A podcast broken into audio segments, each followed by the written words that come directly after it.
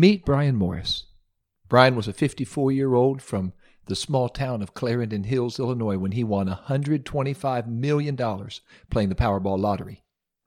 His friends and family asked what he would do with his freshly gained fortune. Would he continue to work? Would he retire and collect a pension? Would he just quit and walk away? He told them, Watch the news and see. Within a few days, they watched the news and saw their wealthy friend posing for his mugshot. He was accused of dumping over $200,000 of manure on his ex boss's lawn. I suppose his actions answered their questions. But this story reeks of more than just fertilizer. It reeks of fake news because it is fake news. But over 2 million people viewed it on Facebook and nearly 300,000 shared it. The grinning mugshot photo was real, but it was from a DUI years earlier. Before fake news was a worldwide pest, false prophecy caused people to scratch their heads and shrug their shoulders. Could people believe the prophetic claims of mortal men who claimed to know the future? Was prophecy really true? All through the Old Testament and even the New, God spoke to his people through his prophets. Many men stood in front of many crowds with a word from God for them. But many men also stood before the same crowds with a word from themselves for others. It is sometimes difficult to know when a prophecy is from God or just from man, but God's word will always confirm or deny prophecy. Do not let fake news or false prophets tarnish this shining gift from God to his church. God still speaks. We must still listen. Welcome to God's Word for Life Lesson Companion Podcast, brought to you by Word Aflame Curriculum and the Pentecostal Publishing House. This podcast encourages adult disciples to think deeply about God's Word, further develop their personal relationship with Jesus Christ, and make a greater commitment to the purpose and plan of God for their lives. Let's dive into today's lesson and explore what it means to live out God's Word in our lives. And good day to you, God's Word for Life listeners. I am your host, L.J. Harry, and you're listening to the God's Word for Life Companion Podcast which means there is a student guide to go along with this podcast episode. And if you have your student guide, go ahead and turn to Sunday, August 29th, 2021. If you don't have a student guide, you can purchase one at pentecostalpublishing.com and you can follow along in this companion podcast as we continue to walk through God's Word for life. This lesson, as I mentioned, is dated August 29, 2021, and it is entitled The Prophet and Prophecy. And we're going to be looking at three Old Testament books, all of them in the first five books of the Bible, the Pentateuch.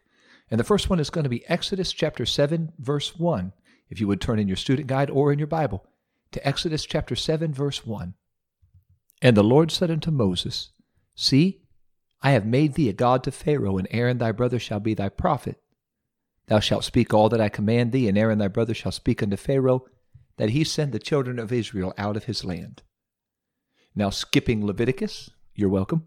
Going into Numbers, Numbers chapter 12, verse 6.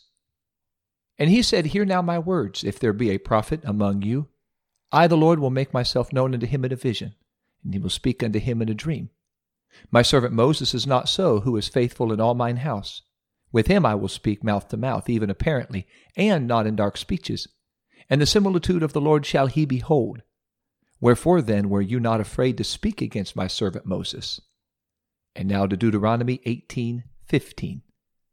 The Lord thy God will raise up unto thee a prophet from the midst of thee, of thy brethren like unto me, unto him ye shall hearken. According to all that thou desirest of the Lord thy God in Horeb in the day of thy assembly, saying, Let me not hear again the voice of the Lord my God, neither let me see this great fire any more, that I die not. And the Lord said unto me, They have well spoken that which they have spoken. I will raise them up a prophet from among their brethren like unto thee, and will put my words in his mouth, and he shall speak unto them all that I shall command him. And it shall come to pass that whosoever will not hearken unto my words, which he shall speak in my name, I will require it of him. But the prophet, which shall presume to speak a word in my name, which I have not commanded him to speak, or that shall speak in the name of other gods, even that prophet shall die. And if thou say in thine heart, How shall we know the word which the Lord hath not spoken? When a prophet speaketh in the name of the Lord, if the thing follow not, nor come to pass, that is the thing which the Lord hath not spoken, but the prophet hath spoken it presumptuously, thou shalt not be afraid of him. So those are the ground rules God laid out for prophet and prophecy. Over the years, people have done their best to predict the future. In December of 1901, the Ladies' Home Journal published an article entitled What May Happen in the Next Hundred Years. The author of the article, John Elfrith Watkins Jr., he did not consult psychics. Instead, he interviewed respected scientists and university professors. And some of their predictions had a measure of accuracy, others were laughably off base. One was Nicaragua and Mexico would both join the United States before 2001. I eh, haven't checked that box. Another was there would be no C, X, or Q in the English alphabet, but they're still there. Thirdly, Russian would be the second most spoken language in the world. It's eighth place right now, so it has a little catching up to do. Another, there would be no animals except in zoos. Sorry. Rats and mice would be exterminated. Also sorry. Strawberries, raspberries, and blackberries would be as big as apples. Nah, not quite. Not in the fruit business, and not in the electronics business. Sorry, Blackberry. The truth is, only God knows what tomorrow holds. Sometimes He tells people what will happen so they can inform others. And when He does, we call those people prophets. The first mention of a prophet in Scripture appears in Genesis chapter 20, verse 7. Now therefore restore the man his wife, for he is a prophet, and he shall pray for thee, and thou shalt live. When Abraham said his wife Sarah was his sister, Abimelech took her. But in a dream, God warned Abimelech of his impending death if he did not return Sarah safely to Abraham. The word prophet, like all words, is defined by its context. And here, the only context clue we have to its meaning is that prophets pray and their prayers are answered. But we see more. In Exodus 7, in response to his reluctance to speak to Pharaoh, God told Moses, I've made you a God to Pharaoh, and Aaron your brother your prophet. You speak all that I command you, and Aaron your brother will speak unto Pharaoh, that he send the children of Israel out of his land.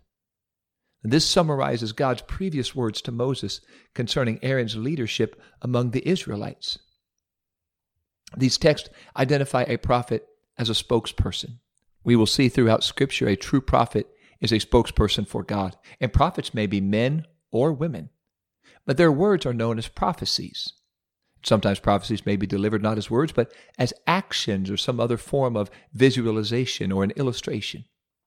Can you think of any women in Scripture who are identified as prophetesses? They're in there. When Aaron and Miriam, Moses' brother and sister, respectively, criticized him for his marriage, God told both of them, Hear now my words. If there be a prophet among you, I, the Lord, will make myself known unto him in a vision and speak unto him in a dream. My servant Moses is not so. He's faithful in all my house. I will speak to him mouth to mouth, even apparently, and not in dark speeches. Aaron was a spokesperson for Moses, but Moses was a spokesperson for God. Even though he did not think himself qualified to speak to Pharaoh on behalf of God, Moses still spoke God's word to Aaron, and then he passed that message on to Pharaoh, which means Moses was, after all, a prophet. But he was not only a prophet, it was common for God to speak to prophets in dreams and visions, but God spoke to Moses face to face, plainly, and not in dark sayings. Moses did not merely have visions and dreams, he saw the similitude of God or the form of God. We know Moses saw the glory of God. We know Moses did not physically see God with his natural eyes, he couldn't. But when Moses asked to see the glory of God, the Lord replied, I will make all my goodness pass before you, and I will proclaim the name of the Lord before you. And I will be gracious to whom I will be gracious, and show mercy on whom I will show mercy. And he said, Thou canst not see my face, for no man shall see me and live. But behold, there is a place by me, and thou shalt stand upon a rock, and it shall come to pass while my glory passes by, that I will put thee in a cleft in the rock, and I will cover thee with my hand while I pass by. And I will take away my hand, and you shall see my back parts, but my face shall not be seen. And we know God is spirit, and as such, he's invisible to the natural eye. Moses would not be able to look directly at God with his eyes. The, the glory of God, however, would pass by while Moses hid in the cleft, a split in the rock, while God's hand covered him. But what Moses did see was truly awesome, but it was only the back parts of God. We might say it like this Moses saw the afterglow of where God's goodness had passed by. The word translated glory refers to some kind of weight and abundant splendor. No one who glimpsed the glory of God with their natural eye could live. He's just too awesome and glorious. So, how does one become a prophet? Well, being a prophet is not something we presume upon. We must be called by God. The Lord told Elijah that Elisha, the son of Shaphat, he would anoint to be prophet in his stead. In a vision, God spoke to Isaiah and asked the question, Whom shall I send? And Isaiah answered and raised his hand and said, Here am I, send me. And the Lord said, Go and tell you these people, Hear you indeed, but understand not, and see you indeed, but perceive not. Amos said, I was no prophet. I wasn't even a prophet's son. I was just a herdman, and I gathered sycamore fruit for a living. But the Lord took me as I followed the flock and said, Go prophesy. We could continue to read about these prophets and how God called them, but every one of them who was called by God was called by God. In the New Testament, prophets are among the gifts God gives to the church for the perfecting of the saints, the work of the ministry, the edifying of the body of Christ. We read that in Ephesians chapter 4, where Paul lists them twice, once in Ephesians 4, once in 1 Corinthians 12. In Ephesians, prophets are listed just after apostles and just before evangelists. In 1 Corinthians, they're found right after apostles and just before teachers. Mentioned a little bit ago that there are women prophets who are certainly seen in the Old Testament. Here are some Miriam, Deborah, Huldah, Noadiah, and Isaiah's wife. Women prophets are also found in the New Testament, and we certainly know that young men and women will both prophesy, as recorded in Acts chapter 2. Prophecy is indeed a gift from God for His church. Now, as you look at the gifts God gives in Romans chapter 12, verses 6 through 8, which one do you think you have been given? There are so many gifts God has given His church, but what about the specific gift or gifts God has given you? It should be no surprise to find false prophets mentioned in Scripture where there's always the real, there's always seeming the counterfeit. And the tendency of false prophets is to tell people what they want to hear in the days of Jeremiah, when the Babylonian invasion was pending, some who claimed to speak for God assured the people, Don't worry, there will be peace, no famine. Don't listen to Jeremiah. But the Lord told Jeremiah, The prophets prophesy lies in my name. I sent them not, neither have I commanded them, neither spoke unto them. But they prophesy unto you a false vision and divination, a thing of naught, and the deceit of the heart. Jesus himself warned against false prophets and explained we would know them by their fruit. He said many false prophets would be able by great signs and wonders to deceive possibly even the very elect. But one way to detect falsehood from truth is to compare what's taught to the scripture. Peter pointed out that false teachers, like false prophets of old, quote, bring in damnable heresies, even denying the Lord that bought them, and bring upon themselves swift destruction, end quote. That's 2 Peter chapter 2, verse 1. These false prophets and false teachers are characterized by covetousness, and they make merchandise of those who follow them. They're in it for the money, not the ministry. And John explained in 1 John chapter 4 that spirits are behind false teaching. Now, in addition to Scripture itself, the gift of discerning of spirits is helpful in detecting false prophecy and false teaching. This gift can aid in determining whether the Holy Spirit, a human spirit, or an evil spirit is the source of a prophecy or teaching. Although prophets have the liberty to speak in the church after two or three have spoken, others should evaluate what has been said. Those are the ground rules we read in 1 Corinthians 14 in order for this gift to bless the church, not confuse it. It is always possible, even with the gift of prophecy, for people to go beyond what God is leading them to say. And for this reason, Paul wrote that those who prophesy should, quote, prophesy according to the proportion of faith, end quote. This is apparently a reference to the faith God has given them to exercise that gift. Now think back. Have you ever heard a prophecy that was in opposition to biblical truth? If so, what did you think about that? Now, the prophets who ministered in the Old Testament reminded those to whom they spoke of the warnings God gave Israel of the consequences for disobedience to the law of God that he gave to Moses. They also addressed events current in their time of ministry. They also prophesied of future events. So, in this sense, the prophet spoke of the past, the present, and the future. If you remember Amos, he pointed back to the law of Moses as evidence that Israel was being disobedient. Nathan responded with immediate approval of David's plan to build the temple, but God corrected him, and Nathan went back to the king and said, I'm sorry, you can't build it, but your son will. It was all a consequence of David's sin and all of his bloodshed. The Lord revealed to Samuel, who was a child when he prophesied, about the future of Eli's family, and God did not let Samuel's words fall to the ground. Like the Old Testament prophets, the New Testament prophets also foretold the future. Agabus' prophecy about a coming famine and Paul's persecution happened just as he prophesied.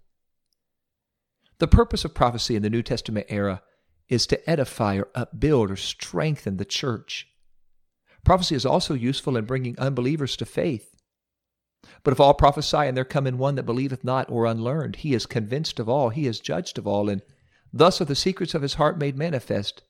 And so, falling down on his face, he will worship God and report that God is in you of a truth. The practice of prophecy by all believers in the church was anticipated by Moses and by Joel. This does not mean all believers are prophets, so they prophesy regularly, but there is the potential to prophesy whenever a prophetic word is needed. Have you ever given a prophetic word that was confirmed by other members of the church family?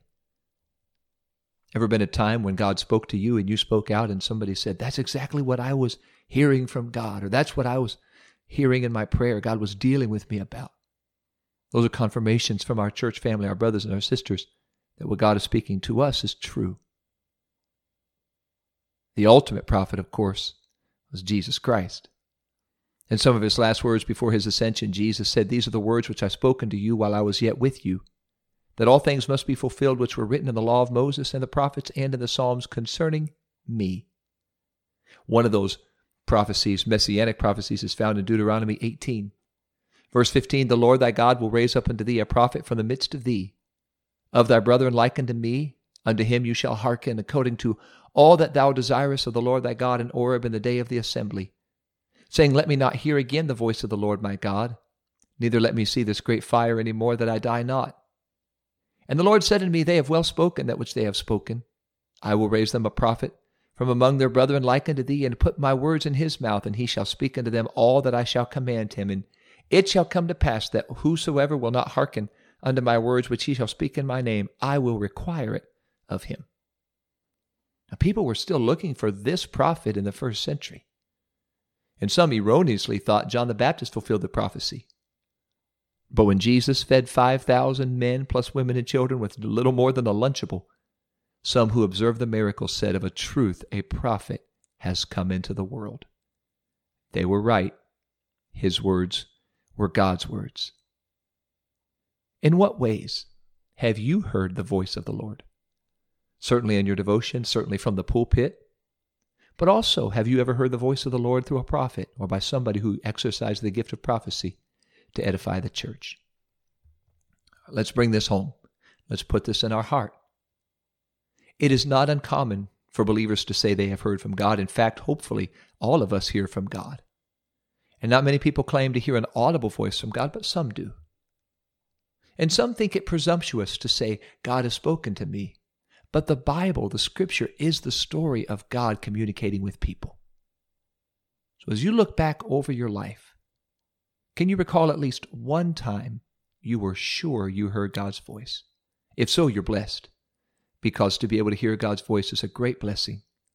But we should continue to listen for the voice of God, to quiet ourselves, to be still, to turn off all other voices and all other, turn down all other volumes, and listen, because God is speaking he just needs his people to listen. I would like to pray and ask you to join with me that the Lord would speak to us and we would hear his voice and hear what he is saying to us so we could not only follow his written word, but also his spoken word, which always follows his written word. Lord Jesus, I pray I want you to speak to me. For all those who are listening, God, I pray you would speak. We want to hear exactly what you are saying. We want to hear the voice of God. We want to hear what you are telling us from the Scripture. Where should we look in the Scripture, God? What are you speaking to us from the Scripture? And what are you speaking to us for our future?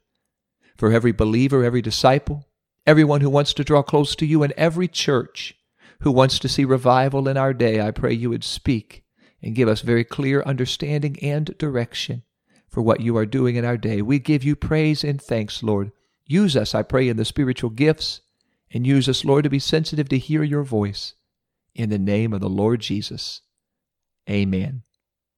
Hey, thank you for tuning in to God's Word for Life. I hope this podcast has been a help and blessing to you. Hopefully, this episode has helped you to understand a little bit more about what the Scripture speaks of when the Scripture speaks of prophets and prophecy. If you've enjoyed this podcast, this episode, please share it with somebody. And if you have not yet clicked on subscribe, be sure to click subscribe so you don't miss one episode or one lesson and you continue walking with us through God's Word for Life. Check out God's Word for Life.faith getting ready to roll out. In fact, this coming week, we're going to roll out a brand new look, brand new curriculum, brand new lessons, brand new design. It's beautiful, it's excellent. It'll help you know God better and share Him better as you make disciples in your home and in your city. So check out God's Word for Life.faith and enjoy this brand new curriculum. And speaking of this new curriculum, we are going to kick it off next week, September the 5th, 2021, with the fall quarter lesson 1.1 and we're going to take it all the way back to Genesis chapter 2 to a lesson titled Purpose in Creation. We're going to behold the beauty and the wonder and the splendor of the creation of God. So I'm really looking forward to sharing that lesson with you and always looking forward to learning and living out God's Word for life. Thank you for listening to God's Word for Life Lesson Companion Podcast where together we explore what it means to live out God's Word in our lives. If you haven't yet, make sure to subscribe to this podcast. And if you are looking for other Bible study tools and resources to encourage you in your walk with God, visit us today at PentecostalPublishing.com.